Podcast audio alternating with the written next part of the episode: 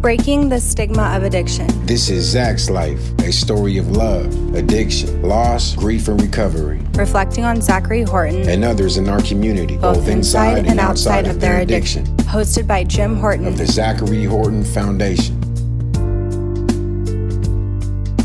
Good morning, Trish. Thank you for uh, joining me this morning. Good morning. Thanks for having me. Everyone, hey, this is an exciting time. So, those of you listening on the podcast, uh, this will be available on a YouTube uh, video as well. And uh, because I'm going to be 60 next month, that means everything that I do with any kind of technology is greatly challenged. So, uh, hey, this is going to be fun and exciting for uh, everybody, or at least for us. anyway, Trish, uh, I want to in- introduce Trish Simonson. Trish has written a book Trish, I'm going to let you just kind of introduce yourself and and introduce your your book title, and then I'm just going to interrupt you from time to time. And uh, uh, I just really want everybody to hear your story.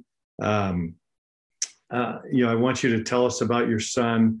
I, I want to hear about him, and uh, and and I think in the in the in the mission of, of of, of our foundation about ending the stigma of addiction, I think there's also several other uh, uh, stigmas and, and mental health issues and other crises that commingle with that. That I think uh, I think our audience is going to recognize and understand. And just the more that we talk about this, I think the better opportunity we have of of of, of just making things better in in our world today. So so Trish, please uh, uh, the floor is yours. Well, thank you, Jim. And I am so glad that we uh, met through a mutual friend of ours, Melanie Warner from Defining Moments Publishing. Um, she has just really got me connected with a lot of great people like you. Um, unfortunately, we belong to the same club. We've both lost a child. Uh, so that is um, not a, not usually the way I like to meet friends, but I've met so many wonderful people, and probably the strongest people I've ever met in my life is uh, parents that have lost children. So mm. it's an honor to be here, and I just love what you're doing in honor of Zach's life. But um, I wrote a book uh, this last year called "The Road Back to You: Finding Your Way After Losing a Child to Suicide." And I lost my son, Caden, May 8th, 2015. He was 15 years old. Uh, we had no idea that he was suicidal. He was an honor roll student. He was popular. Uh, he was well liked by teachers, by staff. Um, he was an athlete. He was a good student, honor roll student, actually. Um, he loved uh, good food. He always took care of his body. He didn't even drink things with caffeine in them. Uh, all he always wanted organic food. Um, he checked the labels you know so he wasn't he wasn't anybody that you would think that would take their life. Right. and i always tell people that um, you know suicide doesn't matter what color you are. It doesn't matter what religion you are. It doesn't matter how good of a family you came from. Doesn't matter how good your finances are suicide has no boundaries and it can affect everybody just as you know with drug addiction. It's right. the same thing. There's just no boundaries. Nobody is safe from these things.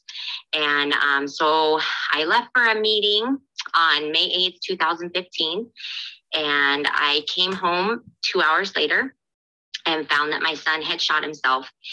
And it it was I couldn't believe, I couldn't believe what was happening. And um, that started our lives on a very, oh, very difficult journey.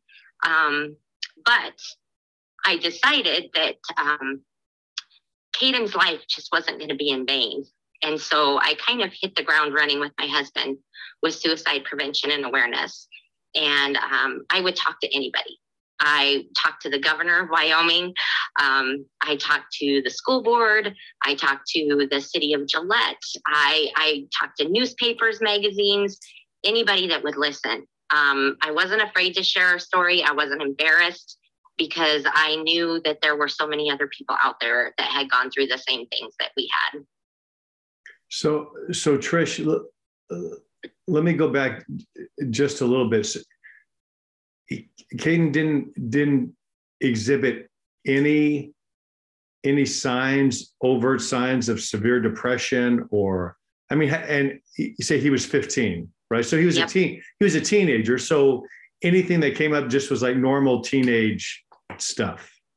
Yeah, no, he and um, we and when we got his phone back uh, a couple months later after the police released it, there were texts um, that he had been sending one person that he was thinking about taking his life, and it wasn't his best friend. It wasn't. Um, it it was just so strange because he reached out to this young lady and uh, was sending her messages and he she was the only one that knew and she never said anything.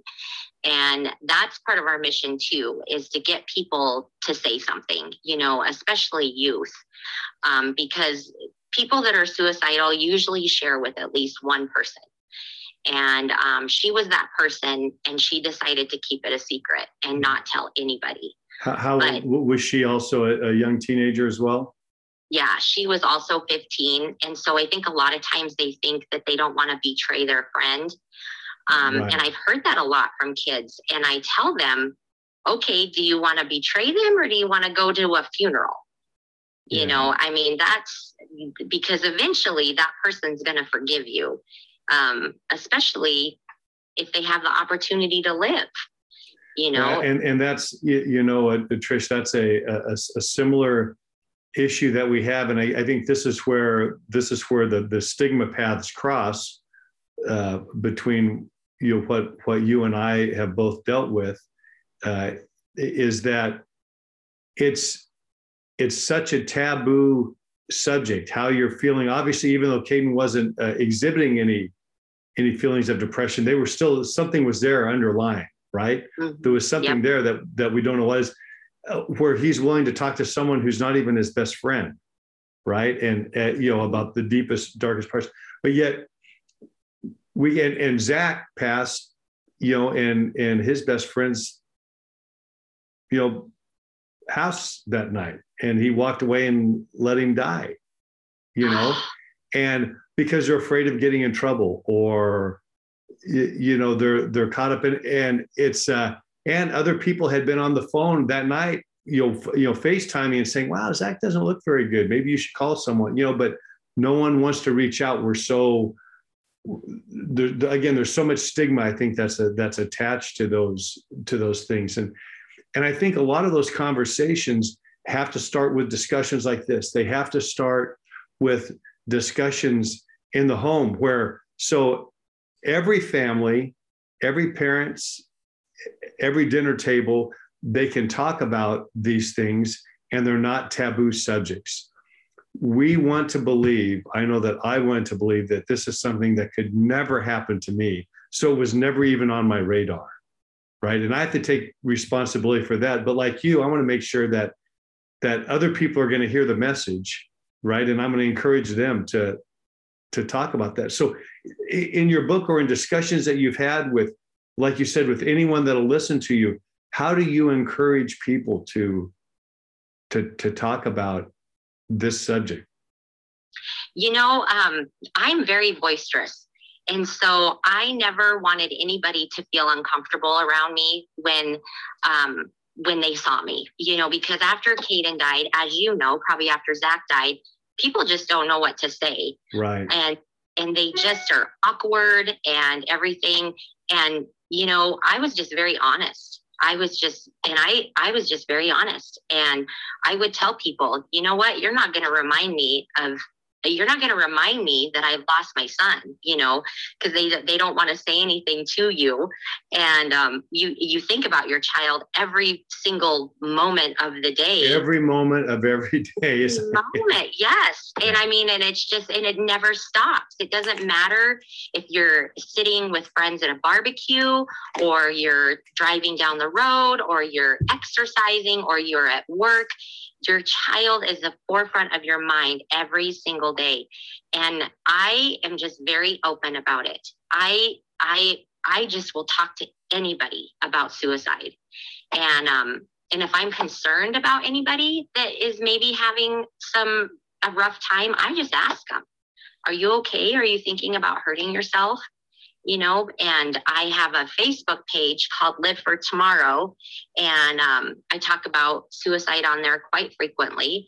And, you know, it's okay to get help. And and it's the bravest thing you'll ever do is ask for help. Because if you decide to go on with your life and face your struggles and try to overcome your struggles or your addiction or whatever's causing you to struggle in life, that is so much more strength than just deciding to end it all. So that to me is like the epitome of being strong is deciding to to overcome those struggles and find a way to help with your depression or whatever mental health issue you're having or addiction so that to me is strength and and so i'm just very boisterous about it i i don't i don't have any qualms yeah. so, so trish in in looking back now and and again i can only imagine for you and i know for me especially the first year gosh i would i would replay you know thousands of scenarios every day of what i could have done differently.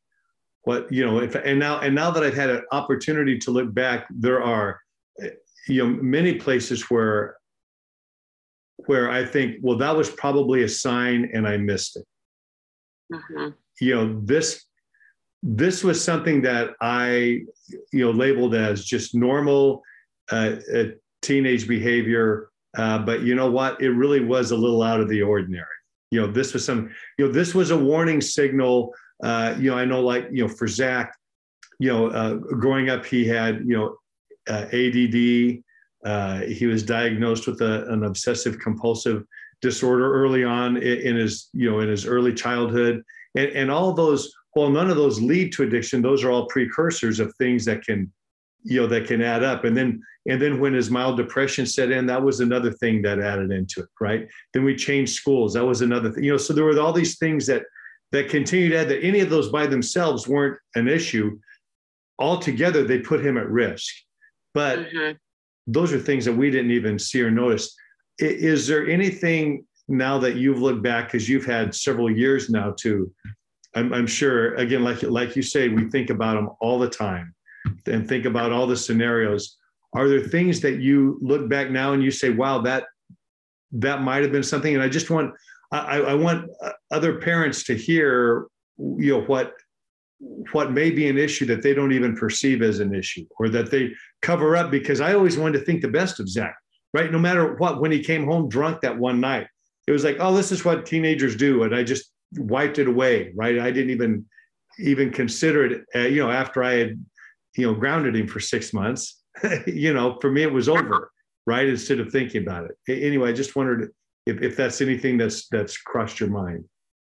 You know, I had one thing that Caden said to me, oh, probably a few weeks before he took his life. And he said to me, Mom, I don't have any friends. And it caught me off guard because I'm like, are you kidding me? This kid plays football, he runs track, um, he sits with 10 kids at the lunch table. He's like this, he, he was always witty and always um, just kind of a humorous. You know, he was always like the one that could uh, get the last word in. Uh, we had kids at our house all the time. Wow. Um, yeah, and so I was like, I looked at him and I said, "You have friends," and I never pursued it.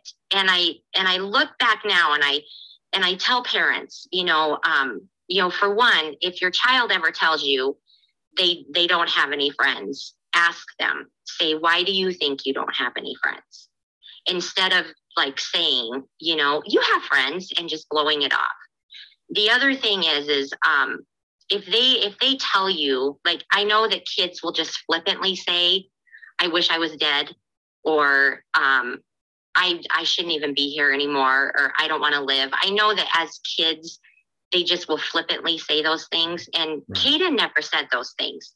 But I always tell parents, you know, those are those are red flags. You know, even though they really maybe they aren't thinking about suicide, but just ask them, you know, sit down and say, you know, why why do you think that? You know hey let's have this conversation. Why do you think that you wish you were dead? Or why do you think that you're a burden? Um, and you know and then there there the other thing is is the night that i left for that meeting you know caden was 15 he was getting to that little point where if i try to kiss him on the cheek he'd kind of you know. And um and i always had to say i love you first and then um and then he would say it you know. But that night when i left for the meeting he told me i was just about ready to say i love you buddy. That's what i always said to my boys i love you buddy and um, he said it first. He said, "I love you, Mama," and it, and it kind of took me off guard. Wow. You know, because I thought, "Oh, he said it first. You know, and I talk about that in the book, how it caught me off guard. That um, I was just about ready to say, "I love you, buddy. I'll see you tonight," and he beat me to it, and he said, "I love you, Mama," and I just I had no idea that he was um, telling me goodbye. And so I just, I just ask parents, you know, just be really in tune to the, to this, to the clues that your children are giving you. Just really in tune. Um, be in tune if they are frustrated. Be in tune if they say they don't have any friends. Um, be in tune if if you notice that they stop taking a shower or washing their hair or wanting to, you know, not wanting to get out of their pajamas, things like that, you know. Um, Caden never did those things, but I know that, you know, that a lot of people do show very, very prominent signs of depression. Well, and, it, it, you know, Tricia, and, and part of, uh, part of my memories uh, as as I think back, are are times where I. It's not that I didn't take seriously what what Zach said, but I did. I I, min, I minimized. I think I mm-hmm. minimized a lot, and I think that's easy as as as parents uh, because it's hard it's hard to give it's hard to give full weight and attention to everything they say especially if you have a child that talks a lot right? I mean oh my gosh that would be a that would be a full-time job right? Just in itself. Uh, you know and, and that wasn't zach but i think i think as a, as a dad i thought of him once he was 13 14 years old that's when i started working almost full-time right? You know and he got a job at 14 or 15 and so i just kind of hey you know what? You're becoming a man. You need to kind of just own your stuff and you know and and you know and and, and work through it and hey buddy i'm here if you need me. And, and I, I kind of i think i put a lot of that weight just on him right to to uh you know to to figure that stuff out. And i think a lot of people have their own careers that they're working with too. I know uh i mean you know my career was was uh since zach was in first grade i was a stay-at-home dad but now all of a sudden I had some time to, you know, you know, follow through on, uh, you know, everything we did together was like kind of like a hobby that I wanted to do too. So while I wanted him included, it was about, it was about my life. I still wanted to live, I still wanted to live my life, you know, you know, now all I can think about is, gosh, how did living my life get in the way of me recognizing, you know, maybe what some of the issues were with him. And, but I, I think with, with parents, we want just a normal life. We're happy with status quo. We're happy with things flowing on. Hey, when, when great things happen with our kids, we want to celebrate with them, you know, yeah. but, but, you know, dude, I got golf every Saturday. So, you know, don't mess up my Saturdays. You know, we have, we have people coming over tonight and, and you know, and so whatever it is you're saying, it can wait till tomorrow. I mean, I, I, I can see I can see some of those things happening in in my life, and I see that kind of as normal with my with my other friends and how you know families operate. And it's not that we don't do vacations together and we don't do a lot of stuff together, but I did not always put Zach first in everything that I did. Yeah. Uh, I mean, it was close. He was there. He was a part of it. You know? And what do you do when you have a whole family when you have more zach was our only child you know if you have other children you know i mean everybody needs time everyone needs energy. So i think that that's uh i i i think paying attention to things that are out of the that are out of the norm or at any time that you that your child says something to you in the time that they're speaking with you being fully in that moment. Mhm. I, I mean I I think if you know when I think to myself all the time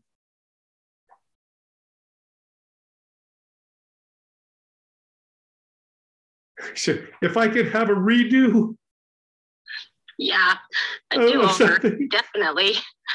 that would be it.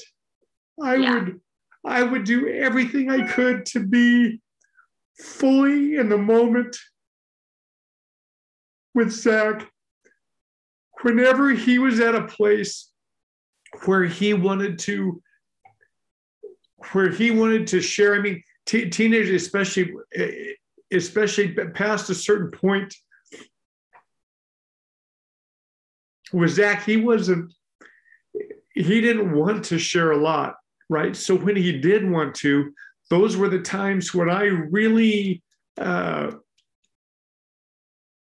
I regret Yeah. not making that connection. No matter no matter how important whatever was happening with me, and and don't get me, I, I get it. There are things that are important for families and and in, in careers and in our lives and with our other children that don't just involve this child. I, I, I get that, but I could have done. I'm saying I could have done a better job of being fully engaged.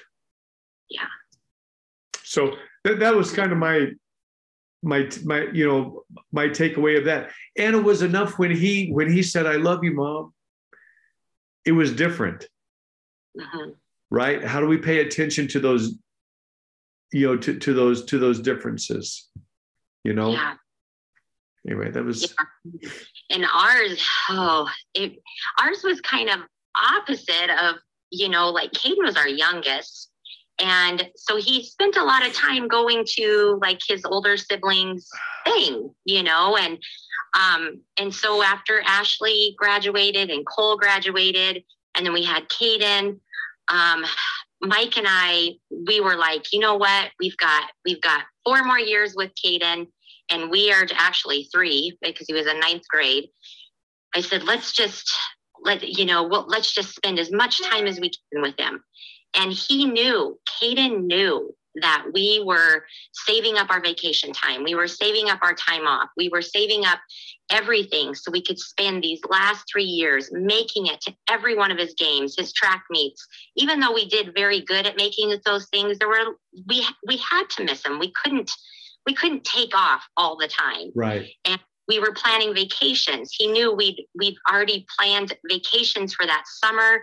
Um, we were planning on going to see a San Diego Charger game. That's his favorite football team. We were planning a trip to Mexico. So he knew all these things that were happening, and he knew that mom and dad, even though mom and dad always loved him and always um, took care of him and were always a big part of his life, and he was a big part of ours he was going to be the focal point of our life for the next three years, the total focal point. And I struggled with that. I was like, I, I couldn't understand. Like I was I was trying to figure out, well, did he not want to spend time with us? Did he not want to do those things with us? Did he not want to stay on this earth so that we could enjoy being together and so I really struggled with that a lot after he died because he just knew that we were we were doing everything we could to spend as much time with him as possible. And that was heartbreaking. So, Yeah. but Trish, t- tell us a little bit in the, in the last few minutes that we have here together. Uh, tell us about tell us about your book. Tell us about what your recovery has been like. Uh, you know, and, and and the message that you're wanting to share now. want to be honest, um, it's a it's a it's a pretty hard read because it's it's just raw. There there is no sugarcoating this book. I want people to know what suicide truly, truly does to families. Um, I want to I want people to know what it does to families emotionally, spiritually, physically, financially, and hopefully it can even touch people who are thinking about taking their lives. And if anything, they'll get help so that they don't put their family through this and then eventually find their way into wanting to stay here on the planet and um, have a future because Caden's suicide about destroyed every part of our lives. Mm. Um, I myself struggled with uh, suicidal ideation and wanted to um, wanted to die. Like I, uh, I, I had severe, severe trauma, severe PTSD. Um, if you can imagine finding your child after they have shot themselves with a hunting rifle, um, that is that is something that I just I really struggled with. Um, I had I I just had severe anxiety, severe depression, severe PTSD. Um, I lived very erratically for the first year. I drank all the time. Um, I just was very angry and volatile. Um, I almost divorced my husband. I completely didn't forget about my two other children, but um, they were on their own and they were adults. And so that was my thing. I was like, they're adults, they can take care of themselves. You know, they they can do this on their own. And that is that's something I really regret is not being there for my two other children. And uh, they kind of had to look out for me because my husband was afraid that I was going to take my life every time he walked out the door to go to work. And so he always had the kids watching me. Um, I finally did after four years after Caden died. I made it through EMDR therapy, uh, which I would recommend for anybody who has suffered a tragic loss or trauma. It, it just it helped me get that visual out of my head it helped me learn how to deal with my triggers um, i still have things that happen but i know how to deal with them i don't i don't just break down and fall on my face in public anymore, which is good.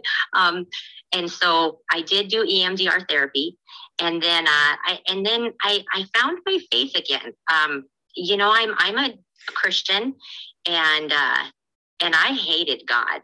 I hated Him so bad, and um, and part of me wanted to die.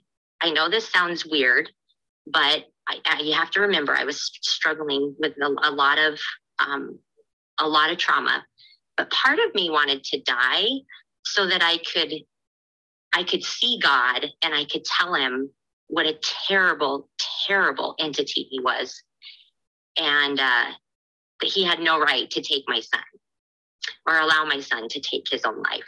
So I really struggled with that. So this book is is kind of um, from tragedy to triumph. I, I did manage to get through my trauma um, very successfully. I did manage to find my faith again.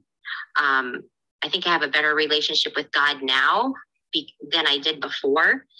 Uh, I'm still angry with him, but that's okay. You know, he can take it. He's got big shoulders, and um, and it's just it it, it's a book about how I learned to live life again, how I was able to find joy. So I just, um, and how I found that joy, but I can't tell you because that's in the book. I would give it away. But uh, yeah, so I want people to know that even through the most tragic thing that ever happened in my life, that I had to accept it. I had to accept that Caden was gone, that he will never be back. And I could either get uh, be bitter or I could get better. And I chose better. Wow. Well, uh, I I am uh, I'm still on that path. I'm still on that journey. So uh, it, you know your your story, uh, Trish, gives me you know gives me some hope. You know for sure. And, You're doing uh, great things, Jim. You are doing great things. so. And uh, so anyway, and I, I want to uh, remind people again, uh, your book is The Road Back to You Finding Yes. Your Way After Losing a Child to Suicide. And, And oh, there it is Jim right, there. here. Fantastic. Fantastic. And and people can find that on Amazon or wherever they f- find their uh, their books. Excellent. Excellent. Amazon, and then it's on um, a lot of the uh, Kindle uh, where you can buy digital books, you know, like Barnes and Noble and, Yeah. and things like that. So it's on there. And then I can also be found on Facebook um, at Live for Tomorrow. So it's Live, the number four, the number two, and then Morrow. And I post inspirational things. Um, you know, I just want people to know, you know, even though today's bad, just live for tomorrow because it's gonna it's gonna eventually get better. Fantastic. So I would I would really encourage anyone listening today if if uh, if if you if you have any challenges in this line, please please uh, seek out uh, uh, Trish. Get to her Facebook. Uh, get a hold of her book. Uh, anyway, thank you so much, uh, Trish, for joining us uh, today. It's, it's such a such a pleasure, uh, and and I look forward to many more meetings with you in the future for sure. Yeah, absolutely. Thank you so much for having me. You bet. And uh, as I always say, uh, today find someone uh, that you're that you're close to and uh, tell them that you love them. I'm Zach's dad. This has been an episode of Zach's Life. Thank you so much for listening. For more info on our foundation and for addiction resources, visit zacharyhortonfoundation.org or check us out on Facebook and Instagram. If you have a story to tell and want to be a guest on our podcast, email me directly at jim at zacharyhortonfoundation.org.